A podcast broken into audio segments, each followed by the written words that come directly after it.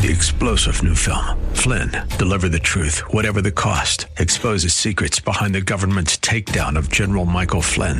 Flynn knew what the intel world had been up to. He ordered the first audit of the use of contractors. This set off alarm bells. He told the truth. He was the most dangerous person for Donald Trump to hire. They had to get rid of Flynn. Flynn, Deliver the Truth, Whatever the Cost. Available now. Watch it today. Go to Salem Now dot com. Salem Now dot com.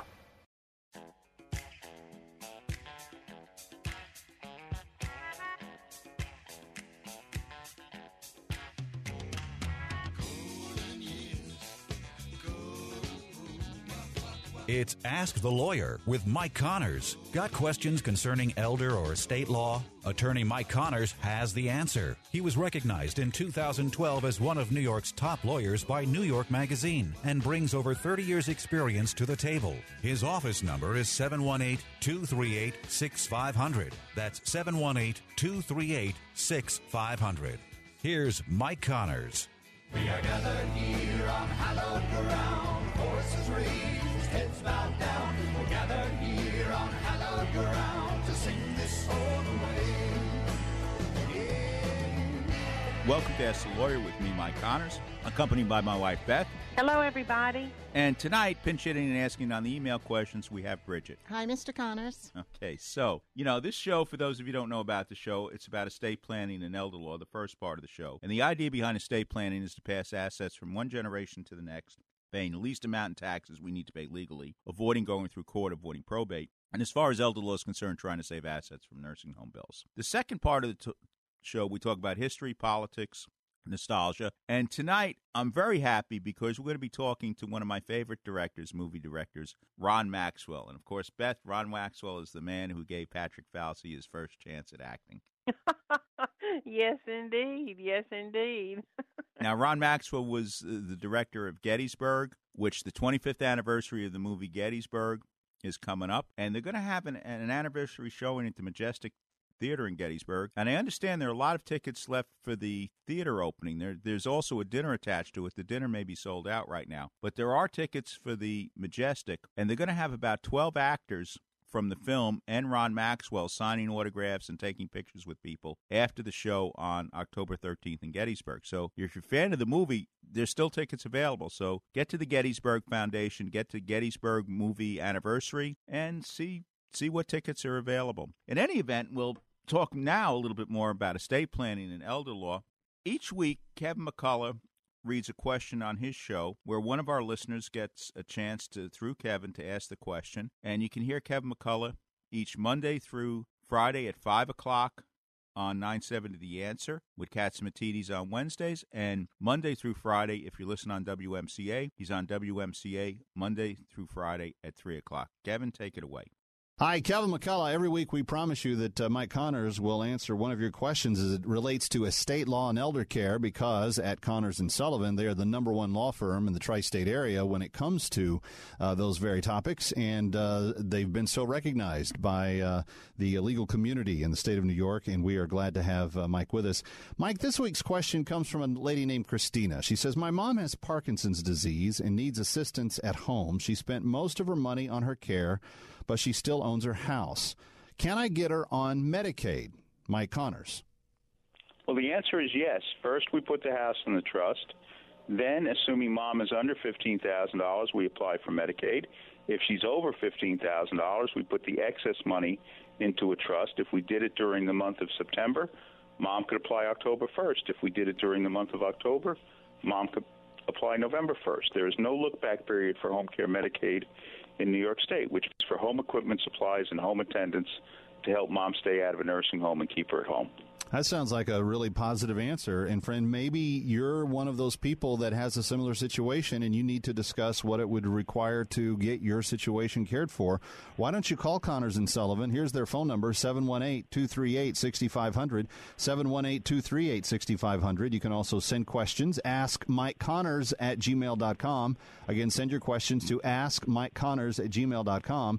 And you can listen to the answer to other very important questions uh, every Saturday morning at eight on A M five seventy The Mission, and Saturday nights at six on A M nine seventy The Answer. Mike Connors, thanks so much. Thank you, Kevin. Thank you, Kevin. All right. Now, we have an email question coming in.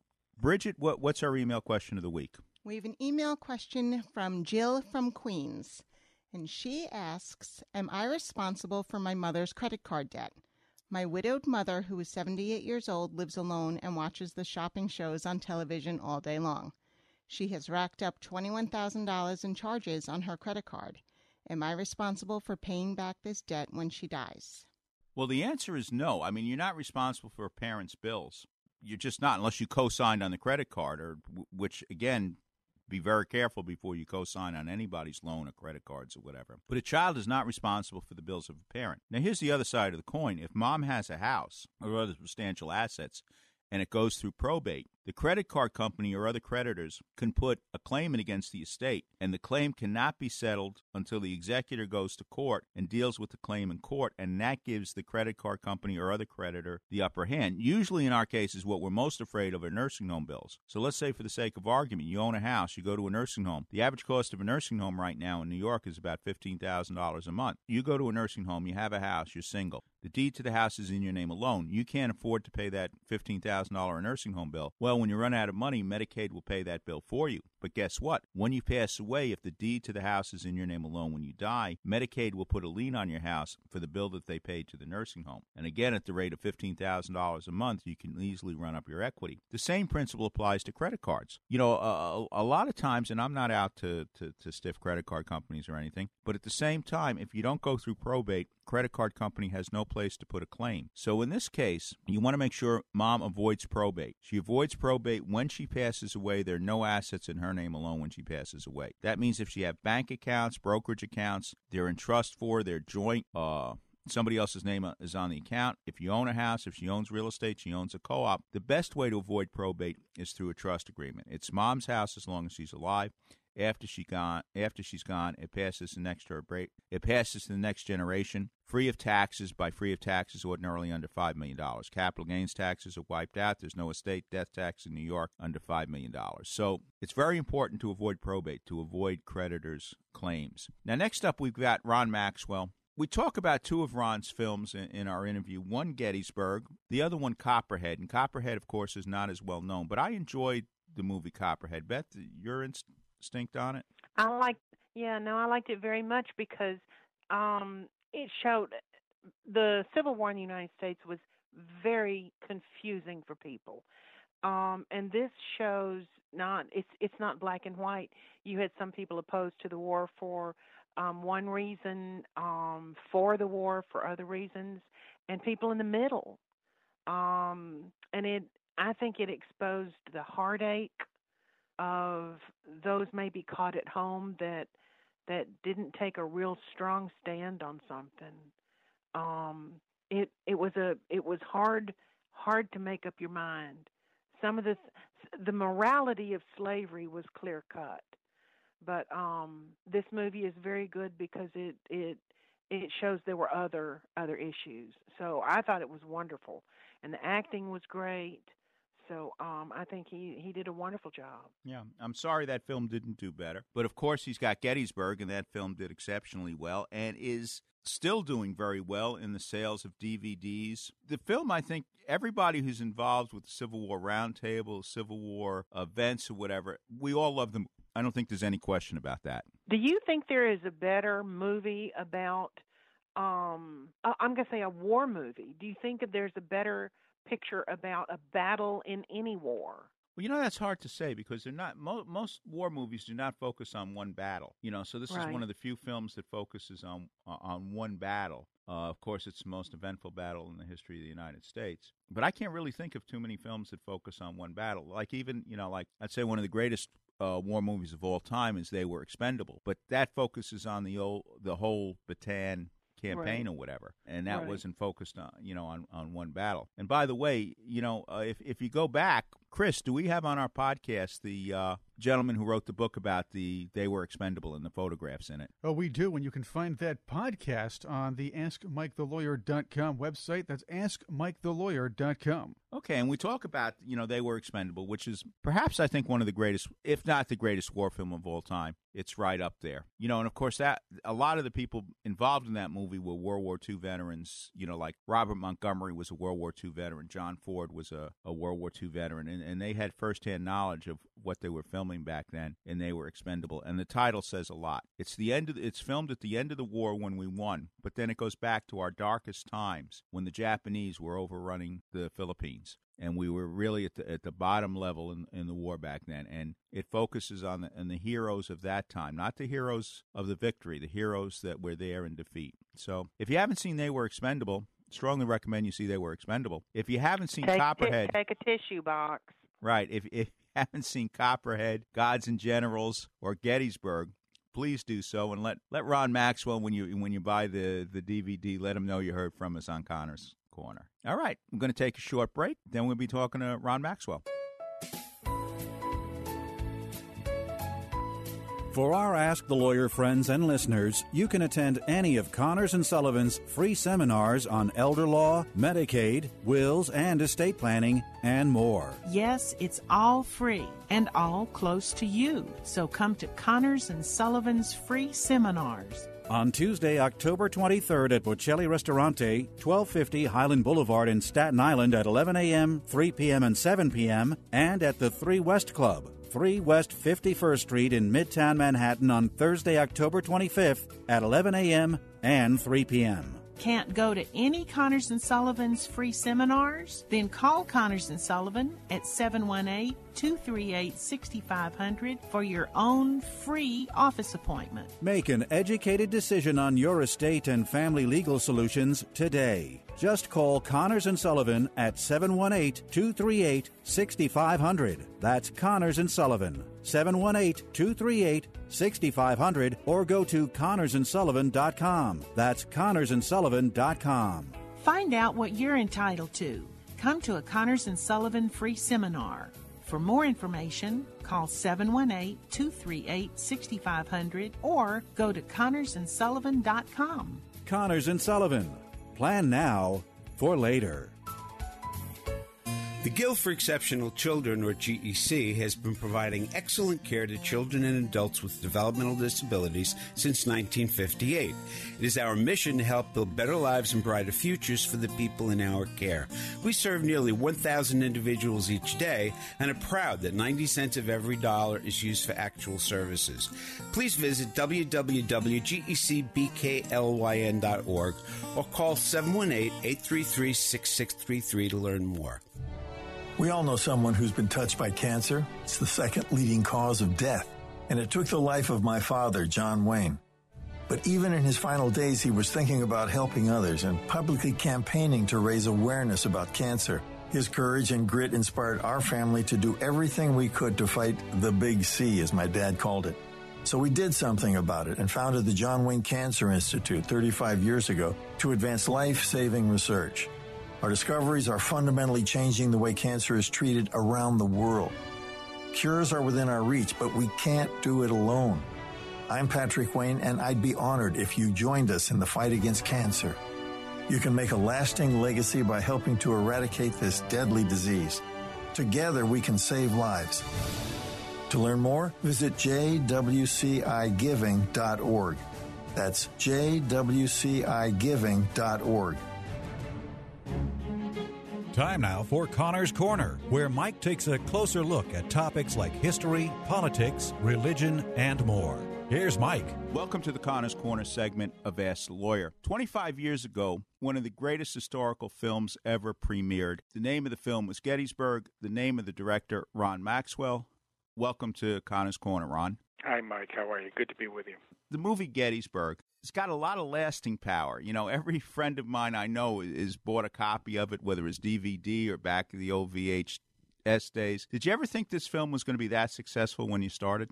Short answer, no. Uh, you always, uh, every, every film you make, you, you, you're doing the best you can. You, you, you want to reach an audience. Uh, I must say, having said that, that uh, I, uh, we approached it with great seriousness and purpose. We understood from the get-go that we were telling one of America's uh, great stories, uh, that it was a story that was near and dear to the heart of every American, and that we had a great obligation to get it right. So we approached it with a seriousness of, of, of purpose and a, and a humility, and I think that helped us uh, because I never lost sight of the fact that the story we were telling was of the generation that was caught up in that horrible conflict in the eighteen sixties, and that we had a, an obligation to tell it as truthfully as possible, to convey as much of the humanity of that generation as possible, and also, as as has been well noted, uh, to do it with a sense of compassion, without taking sides, without judging, just presenting it with great historical fidelity. So I think for all those reasons, we had a shot at it being accepted and a shot at it standing the test of time. Now, the test of time, of course, we're not there yet. That's that's you know, at least a century, uh, because now cinema is older than a century, and we can see, looking back, the films that stand the test of time. But to have gone this far, a quarter of a century, and still have the film uh, w- widely in home video release and and.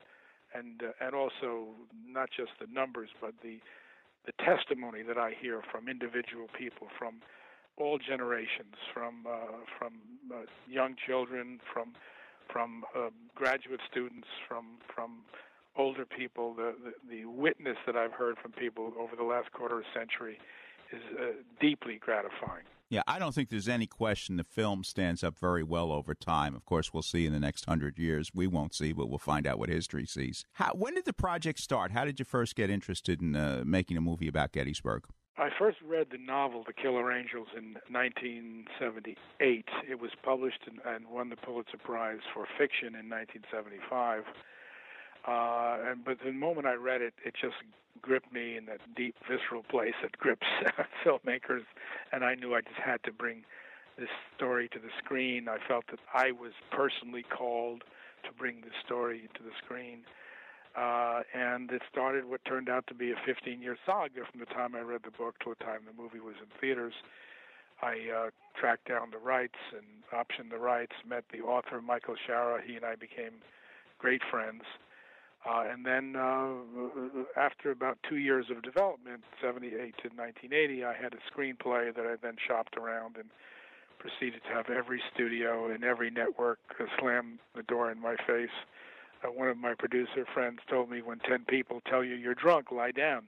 so, but but uh, I think one of the one of the essential uh, ingredients of being a filmmaker is to be uh, is to never take no for an answer, and to keep keep on keeping on. And uh, and, and finally, after uh, uh, a long, arduous uh, series of turndowns and and no's, um, uh, Ted Turner and I met, and uh, it was as if he was waiting for me to walk in his office for all those years, because once he and I met over this project, we immediately discovered that we were kindred spirits. We both shared the passion for it. And uh, then thanks to Ted Turner, it was made. Now, some people may not realize this, but Ted Turner has a small part in your film. Yes, uh, he wanted to have a little cameo, so we did some research, and we found out that uh, Colonel Patton, uh, Confederate colonel, um, who, in fact, was the great ancestor of the General Patton from World War Two, uh, was at Pickett's Charge and was uh, shot at the uh, at the Emmitsburg Road, fatally shot at the Emmitsburg Road. So uh, we we reproduced that uniform with historical accuracy, uh, and, um, and tailor fit it for Ted. And uh, the night before we were going to shoot that scene, um, we had a dinner, uh, and uh, with some of the actors. And I said, Ted, you know, we're going to shoot your scene tomorrow morning. Now, I can do it two ways. I can keep the camera low to the ground and shoot up against the sky, in which case, you know, we ought to be able to get it done in, you know, twenty, thirty minutes with maybe fifty, fifty extras moving behind you, reenactors. Or I can, if I lift the camera up off the ground and I lower the lens down and I can see the whole field behind you, like we happen to have two thousand five hundred guys on that day working on a Pickett's Charge. We had them for, for many days during that week. And I said, we could do it that way, but it's a bigger deal. It's going to take longer to do the do your shot. He said, I want to do it the big way. So so the next day we were out there with a whole enchilada, the twenty-five hundred guys and all the... And when you do that, when you you can see the field, we got to set all those explosive charges. We have to, I mean, smoke. I mean, it's a, it's a big deal. Uh, that's how he wanted to do it, and he, he was entitled since he was paying for the whole damn thing. And we uh, we shot it the first time, and he shot at the, if you remember, he shot at the fence. And uh, and if we did take one, it's a big, massive setup. We did take action, take one. I mean, just a slight hesitation from when the squibs go off in his chest to when he, he his hands go up there. So I said, cut. And, of course, I said, we got to do it again. And I told him, I said, I mean, the microsecond you feel those things burst on your chest, the microsecond your hands got you got to you got to react to being shot. Uh, so we did it again. Uh, everything else he did was great, you know, the expression, the movement, the action. And we had set up again, you know, fifteen, twenty minutes. That up, if maybe perhaps longer, to reset its position, the thousands of reenactors back in position, the smoke, the explosions, action. He did it again, and he nailed it the second time. So I said, cut, print. And he said, just call me Two Take Ted. Did he ever act again? Was he ever in another film? Yes, uh, he had a cameo in Gods and Generals. Okay. He played the same general, the same colonel, uh, obviously before he was shot. Uh During the winter camp, um, uh, the winter camp between uh, uh, the, the winter of sixty-two sixty-three, when the Confederate Army was camped down on the Rappahannock River, and he's in the scene when they're singing uh, the Bonnie Blue Flag. In retrospect, you put together a great cast. I mean, some of them were well known when you started the film, but other people became better known later on, like, for instance, Stephen Lang. Uh, Stephen Lang and uh, Donald Logue. Uh, a, a number of, of the actors who were who had supporting roles in uh, in Gettysburg went on to do uh, m- many more films and important films and have really big careers. Uh, uh, yeah, no question about it. And uh, but I think every single we had there's more than one hundred fifty speaking parts. They're all listed at Internet Movie Database, uh, and whether they just had one word or soliloquies, uh, they were just perfectly cast. I look back on that film, and whatever shortcomings I may personally think uh, the film has, or where I didn't maybe achieve what I wanted to achieve, uh, I have to say it was absolutely perfectly cast. I wouldn't change a single person. So, wherever the camera went, no matter what scene we had, uh, whatever there were Confederates or Yankees, uh, they were just, everybody just showed up and nailed it. Well, that can be seen, and that's one of the reasons why I think the film stands up so well. And one of the things I like about your films in general is that you do not take twentieth, twenty-first century characters and put them into the nineteenth century. Right, it, because it's it's uh, what's the point of imposing our attitude on any people who lived before? I mean, that, that, that's just like, uh, uh, you know... Uh, excessive virtue signaling, saying the filmmaker saying, "Oh, look how cool I am! I get it." You know, I mean, what a waste of time and money, and uh, really, how boring would that be? Although it's done, as we know.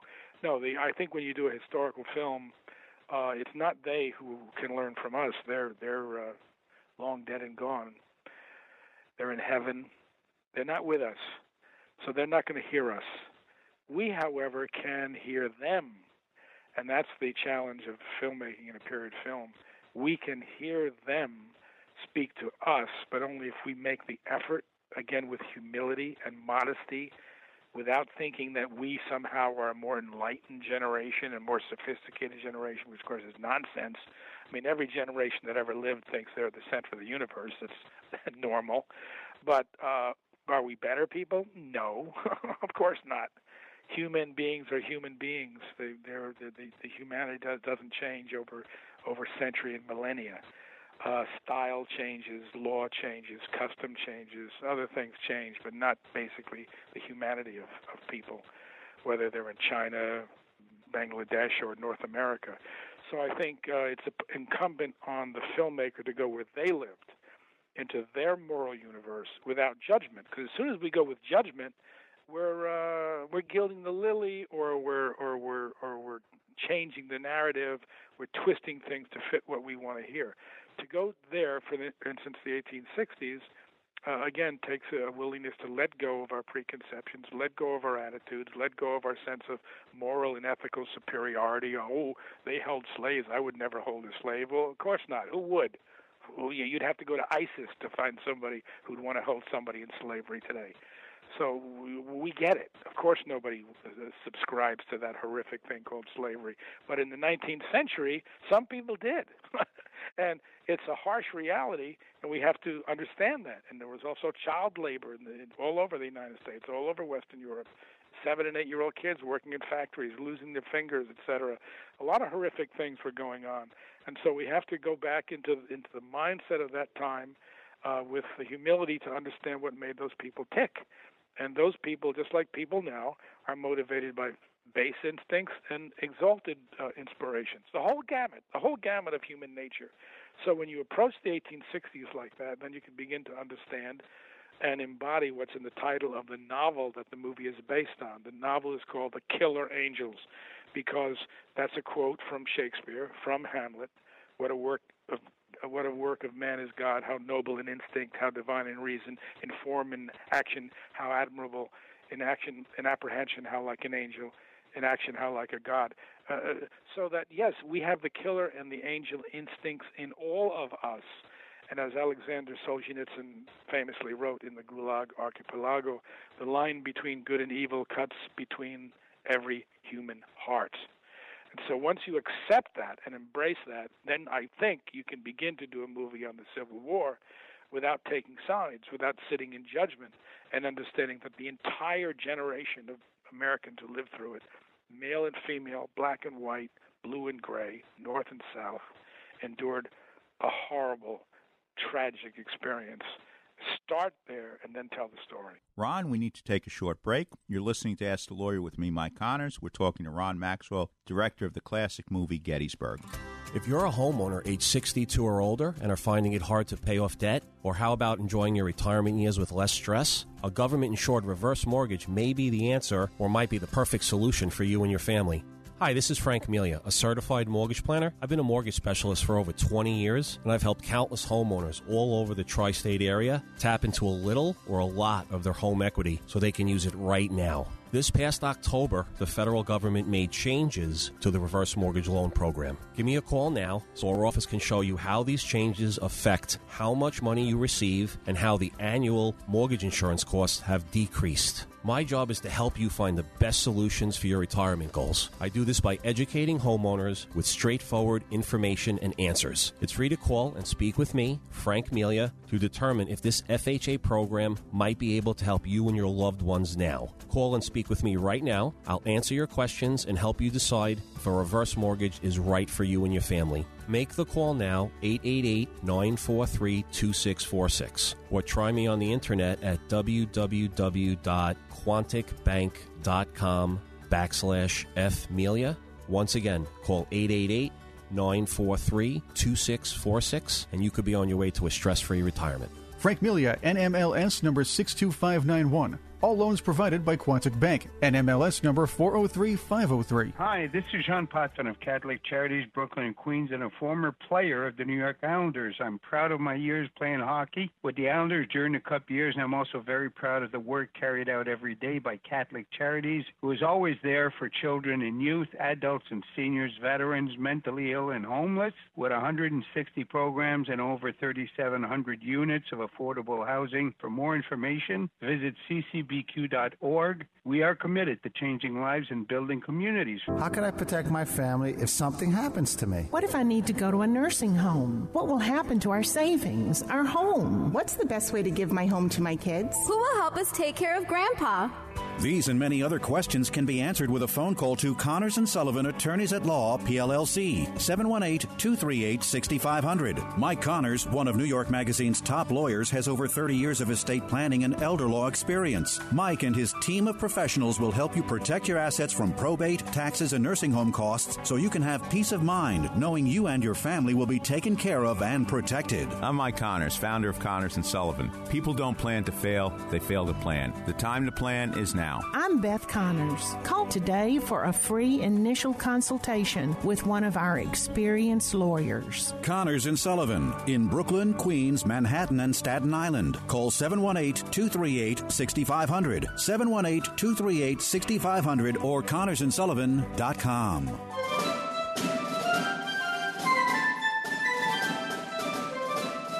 Welcome back to Ask the Lawyer with me, Mike Connors. We're continuing our conversation with Ron Maxwell, the director of Gettysburg.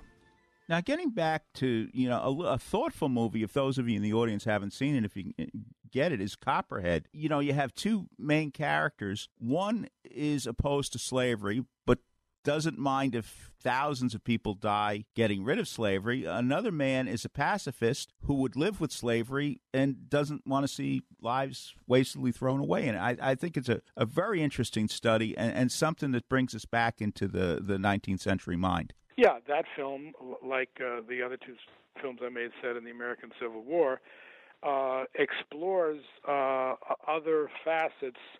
Uh, there's a French saying called l'envers du médaille, which is the other side of the medal. There's a shiny side of the medal. That's the side we see when soldiers wear it. And but there's a darker side, the side that's never shown to the light. And again, it's this duality of human nature.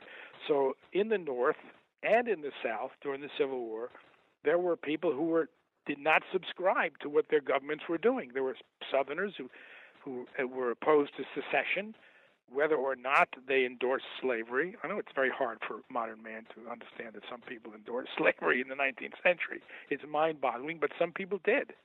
Uh, and but but even those who did not, uh, there were some people who, who were opposed to secession. Uh, those stories haven't really been explored that all that much in, in, in cinema. Same thing in the North.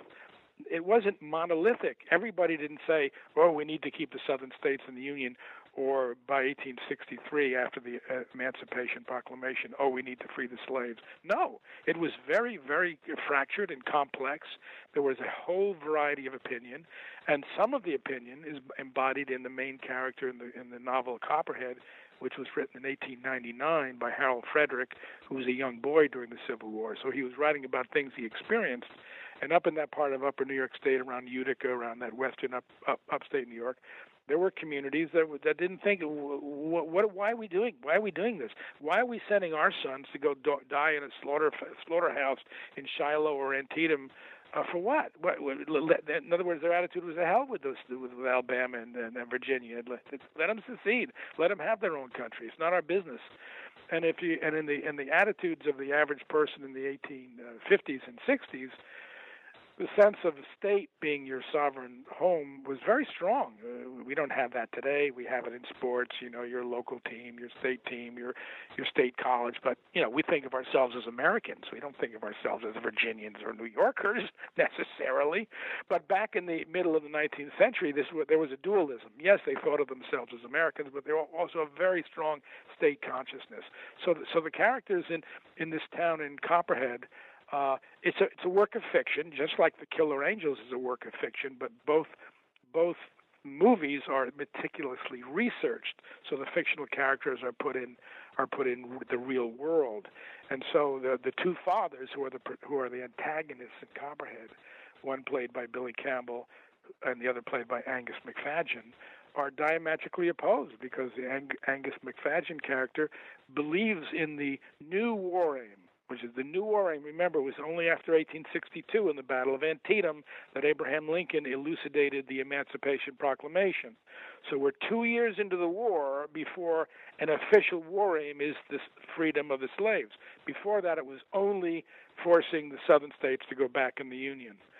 And so uh, the Billy Campbell character says, not my war, not my fight, you can't have my son. But, of course, his son wants to enlist. His son is gung-ho. The other father, played by Angus Macfadyen, is all for the war. He sees it as a war of liberation. His son, however, is a pacifist, and he doesn't want to go.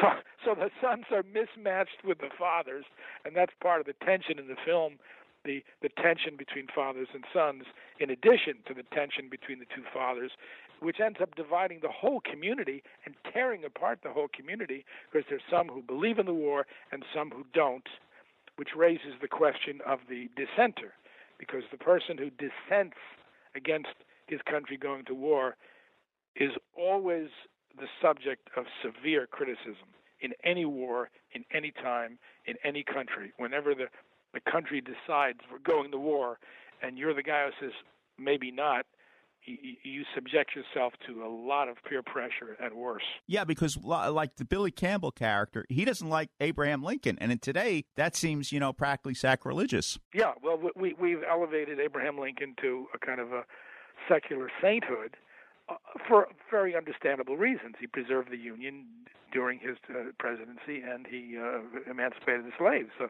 that's not hard to figure out.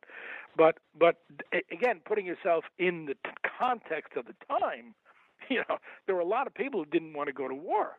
I mean, and that and as the war proceeded and the death toll mounted into into horrific numbers. I mean, now we look back, more than seven hundred thousand K I A. I, that's mind-boggling. More than seven hundred thousand K I A. I want to say it again. That's not even counting wounded in action, missing in action. Uh, it was horrific, horrific the death toll. It completely ravaged the, the South and some of the border states. Uh, so as the, as people were living through this and losing their sons and their fathers and their brothers, well, what are we doing this for? What are we trying to accomplish? So there was a lot of doubt. And and probably, I mean, historians argue about this, but had there not been the dual victories of Vicksburg and Gettysburg in July of eighteen sixty-three, in the following year, which was the election year, eighteen sixty-four, for president, uh, historians argue that um, the peace faction in the North would have prevailed. They would have said, we got to cut a deal with them. Uh, they would have called a European power in to negotiate a peace deal. Uh, the war would have ended in negotiated settlement ending in two countries where there is now one. Uh, but that's not what happened. Uh, in fact, there were two stunning Union victories, one at, at Gettysburg and one at Vicksburg within a week of each other, within almost a day of each other. And, uh, you know, nothing succeeds like success. And so at that point, uh, the average Northerner would think, yes, the death toll is high, but we're now we're winning. And, uh, you know, winning excuses many sins.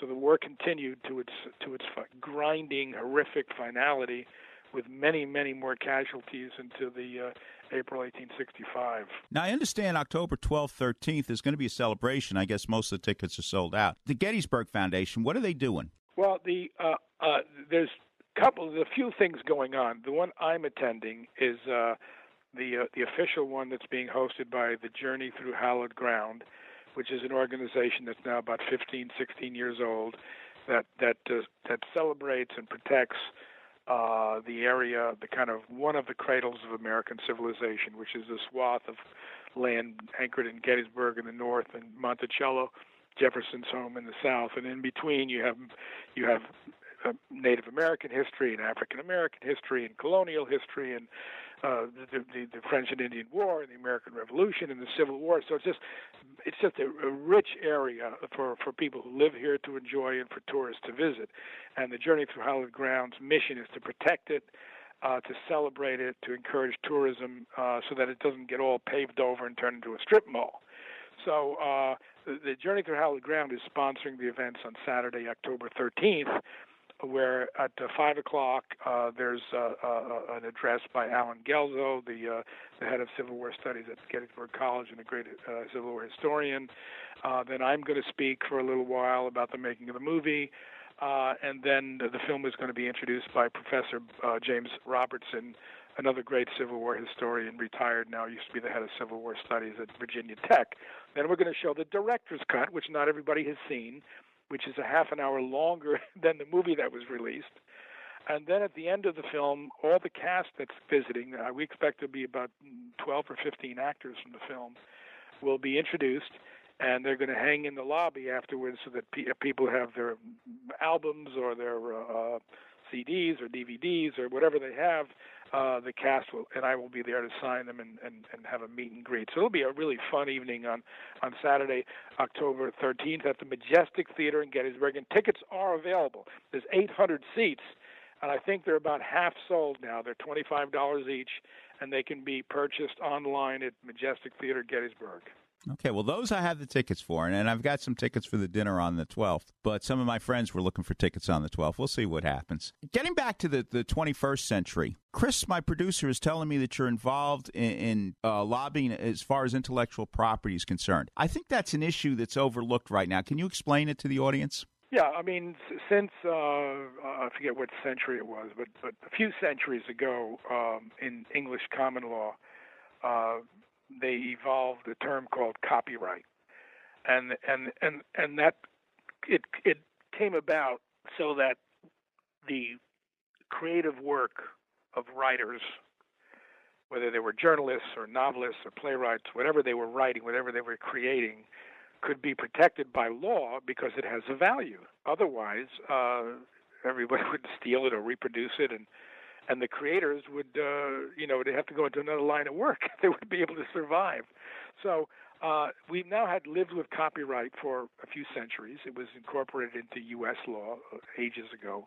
It's had some modifications, like how long is the copyright? Is it seventy-five years? Is it one hundred years? These debates go on. And everything was fine until the Internet age. But what the Internet facilitated, among all the uh, all the wonderful things it, it facilitated, who would argue against that? It's, it's changed our lives in many ways, which are quite improved, no doubt about it, our access to information, et cetera.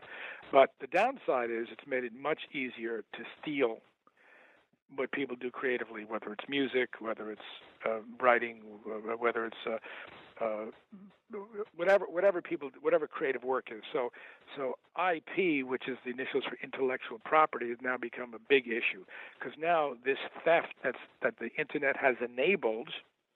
Not that the Internet is stealing it; it, it enables the stealing, makes it easy to steal it. Is now a worldwide phenomenon, and it's sucking tens of billions of dollars out of our economy, tens of billions out of the U S economy. So when we talk about the balance of trade, this is working against us. Uh, the other thing, I mean, that, that's just numbers.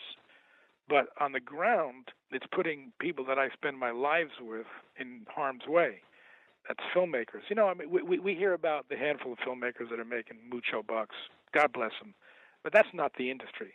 The industry are mostly people who get a paycheck on Friday, just like any other industry. And these people are getting hurt because if you if you make a movie and it's stolen and, and their investors don't get their money back or, they, or their profits get whittled down to next to nothing, they're not going to invest in movies anymore. They're going to go somewhere else. And if they don't invest in movies, the movies don't get made. The cameramen, the electricians, the hair and makeup people, the grips, the drivers, the electricians, nobody works. So th- this is a great uh, industry. It's a great American industry. It's, it's, in fact, one of our biggest exports. It exports our culture. It exports our product. It exports what we make creatively. And this is, is now at risk because of this massive theft that's being enabled principally by the policies at Google, by policies at Facebook, all the big platforms. They don't want to take any measures to seriously crack down on this. So a few months ago, the, the government passed a measure that forces them to crack down on on, on ch- child trafficking, on sex trafficking. They wouldn't even do that voluntarily. It's unbelievable. It took an act of Congress to compel them to crack down on on human smuggling. And so, of course, they don't want to do anything about, about protecting copyright because they don't want to do anything that interferes with what they call, you know, the Internet's going to be free. The Internet's not going to be free. Well, well I'm sorry. Uh, it, it, it, that's it's not free because it's what it is. What the real what they're really saying is the Internet should be the law of the jungle. We don't have the law of the jungle in any other part of our lives. You can't go onto a car lot and just steal a car. What is that? It's not freedom. That's chaos. And so we have to impose some law and order on the Internet to protect intellectual property. Uh, and, and, and it's nothing to do with the infringement on freedom. I, I'm an artist. I'm a writer. I'm a filmmaker. I defend freedom. I defend freedom of speech. I never want to see freedom of speech impinged on in any way. But what the, what these giant companies are doing, they're they're in fact they're they're destroying and repressing free speech by shutting down filmmakers and writers and artists who essentially go out of business and have to then drive taxi cabs or Ubers or wait on tables. Nothing against people who do that. hard work is always noble, no matter what it is. But but people get forced into into jobs that they otherwise wouldn't do because they can't make a living out of what they should be doing. Yeah, one of my pet peeves is when people buy bootleg copies of films. You're stealing money from the from the filmmakers, from the artists, from the actors. Totally, and and I've I've actually, you know, people said, well, Ron, wh- wh- why should I spend twelve dollars for a video when I can get it for free? I said, how come your whole logic and your whole sense of ethics and morality disappears when it comes to like movies and music? I mean, you, you wouldn't go into a seven eleven and steal chewing gum off the stand. I mean, it, it is amazing to me how people have this kind of dual dual system that they've worked out in their heads because it's so easy to sit at home, hit, hit a button, and just steal something. But it is stealing. Let, let's call it what it is. And they and, and then the next level of justification or rationalization is that, well, we're stealing from big mega companies. Who cares? Uh, no. Yeah, you may think you're stealing from the big mega company, but uh, but you're stealing from every single creative person and every single person who works on those movies. You're stealing from the little guy. Let's, that's that's the reality. Because the big, big pl- players at the top, no matter how much theft goes on, no matter what happens, they're going to line their pockets. They're going to protect themselves. That's the way the system is built. So who gets hurt? As usual, the little guy. So we, we need to get real about this, which is why I go and help my, my friends on the Hill to lobby Congress and say we need to get some rules of the road here. We need to protect intellectual property, or we're going to kill the goose that lays the golden egg. I'm with you. Wish the best. Ron Maxwell, thank you for bringing history to life in, in Copperhead, Gods and Generals, and especially Gettysburg. And good luck. You know, I, I totally agree with you. You shouldn't be stealing. You, no matter who you're stealing from, you shouldn't be stealing. And, and that's what we're dealing with right now. That's right. No, it's a huge problem. Uh, and I think we got to we, – and here's another thing I want to say on this, Mike. Uh, th- these companies are out of control. I mean, you know, one hundred years ago we were facing uh, monopolies. And the U S government had to had to had to you know take charge of things. And and I'm you know, look, I'm not a default let the government solve the problem kind of guy. I, I'm for free enterprise, and for laissez-faire to the extent possible. I know I'm sounding like the antithesis of that, but but sometimes only the government can handle this stuff. And these companies are now so big, these trillion-dollar companies, and they're what they're run by two or three or four guys. I mean, this is a massive amount of power in the hands of a small small group of people, unelected, unaccountable. So th- so we're at a tipping point here. The U S government has got to has got to rein these people in and get some control on Google, Facebook, Twitter. These big Internet companies are all so mostly clustered in Silicon Valley, and say, hey, I'm sorry, uh, w- w- w- American sovereignty is important. American liberty is important. We can't let all this power be sucked into one place with a handful of guys, unelected and unaccountable. I P is just one manifestation of the problem, the way creative people are getting ripped off, but it's seeping into all sorts of areas. So uh, I want to encourage this Congress to take a good look. This is bipartisan. This is not a Democrat, a Republican, left, right issue. This is an American issue uh, that we, we, we got to watch out, because sometimes monopolies are antithetical to our liberty. Well said. Ron Maxwell, thank you for being on Connor's Corner. You bet. My pleasure. Whether you need help with drafting a will or trust, power of attorney, health care proxy, living will, or protecting your assets from nursing home costs, Connors and Sullivan's goal is always the protection of your rights and interests. The professionals at Connors and Sullivan have been helping people like you plan their estates and protect their families for over thirty years. I'm Mike Connors. Come to our office for a free initial consultation. Talk with me or one of our experienced attorneys to see how we can help you protect your family, your assets, and your legacy. There is no one strategy that fits everyone, but the biggest mistake when it comes to estate planning is no planning at all. Call Connors and Sullivan, attorneys at law, today to schedule a free initial consultation with an attorney at any of their convenient locations in Brooklyn, Midtown Manhattan, Queens, and Staten Island. seven one eight, two three eight, six five zero zero. That's seven one eight, two three eight, six five zero zero, or visit their website, Connors and Sullivan dot com. I think I just found myself believing that I didn't need God. I just had everything under control, and church was actually a, a burden to me. I might have gone to church, you know, at Christmas time, gradually quit going. No, I didn't take my faith seriously, which which probably means I, I never really got it to begin with. You can have a beautiful car, a big fancy home. But if you don't have Christ in your life, there's an emptiness that's there.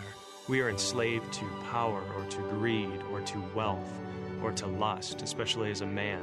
But there's a true freedom to not be enslaved, but to attach ourselves to God and to be free. Thank God I'm home.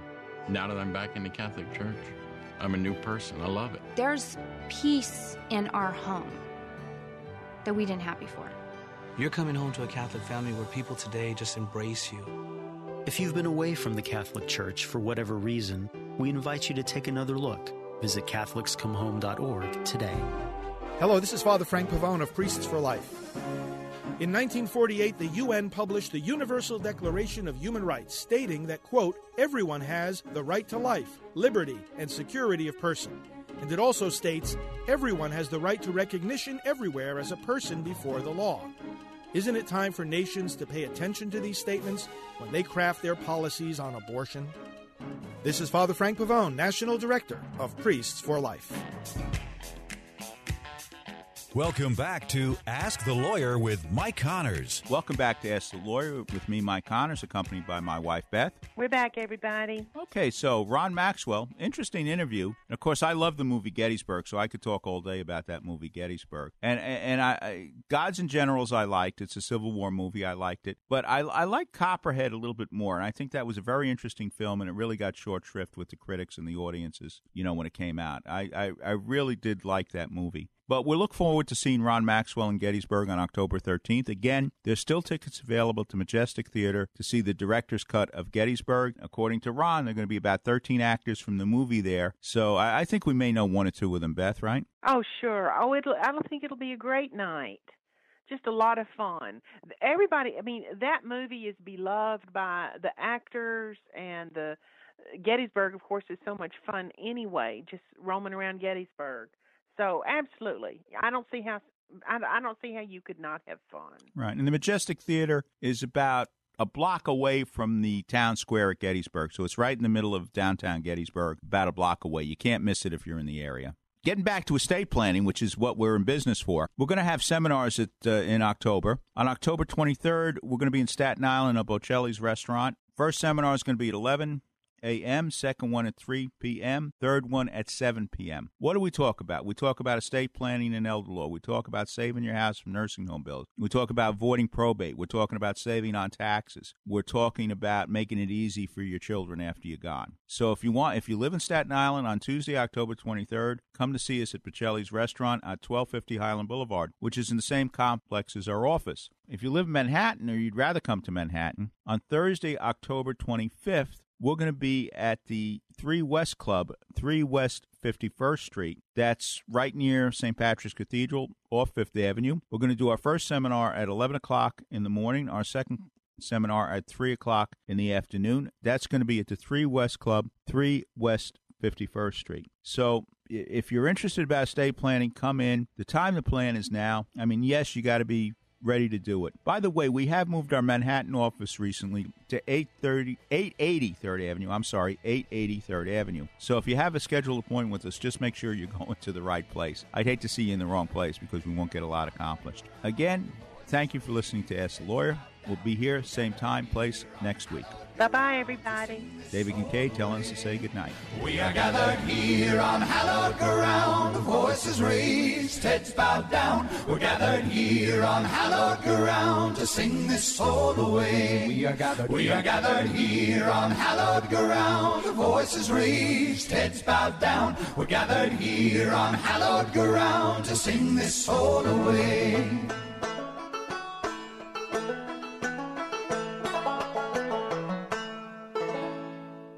For our Ask the Lawyer friends and listeners, you can attend any of Connors and Sullivan's free seminars on elder law, Medicaid, wills, and estate planning, and more. Yes, it's all free and all close to you. So come to Connors and Sullivan's free seminars on Tuesday, October twenty-third at Bocelli Restaurante, twelve fifty Highland Boulevard in Staten Island at eleven a.m., three p.m., and seven p.m., and at the Three West Club, Three West fifty-first Street in Midtown Manhattan on Thursday, October twenty-fifth at eleven a.m. eleven a.m. and three p.m. Can't go to any Connors and Sullivan's free seminars? Then call Connors and Sullivan at seven one eight, two three eight, six five zero zero for your own free office appointment. Make an educated decision on your estate and family legal solutions today. Just call Connors and Sullivan at seven one eight, two three eight, six five zero zero or go to Connors and Sullivan dot com. Connors and Sullivan. Plan now for later.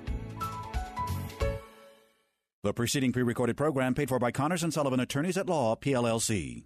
Three-star general Michael J. Flynn, head of the Pentagon Intelligence Agency, knew all the government's dirty secrets. He was one of the most respected generals in the military. Flynn knew what the intel world had been up to. He understood its funding. He ordered the first audit of the use of contractors. This set off alarm bells. The explosive new documentary, Flynn, Deliver the Truth, Whatever the Cost, and covers the facts behind this scandal. Flynn told the truth. He was the most dangerous person for Donald Trump to hire. I find out the worst enemy that I'm going to face in my life is right here in America. They took my assessment and they wanted me to change it. And I was like, I'm not changing it. They had to get rid of Flynn. With in-depth interviews, archival footage, and never-before-seen personal records of the man behind the headlines. I just felt like I was drowning. Flynn, Deliver the Truth, Whatever the Cost. Available now. Watch it today. Go to Salem Now dot com. Salem Now dot com.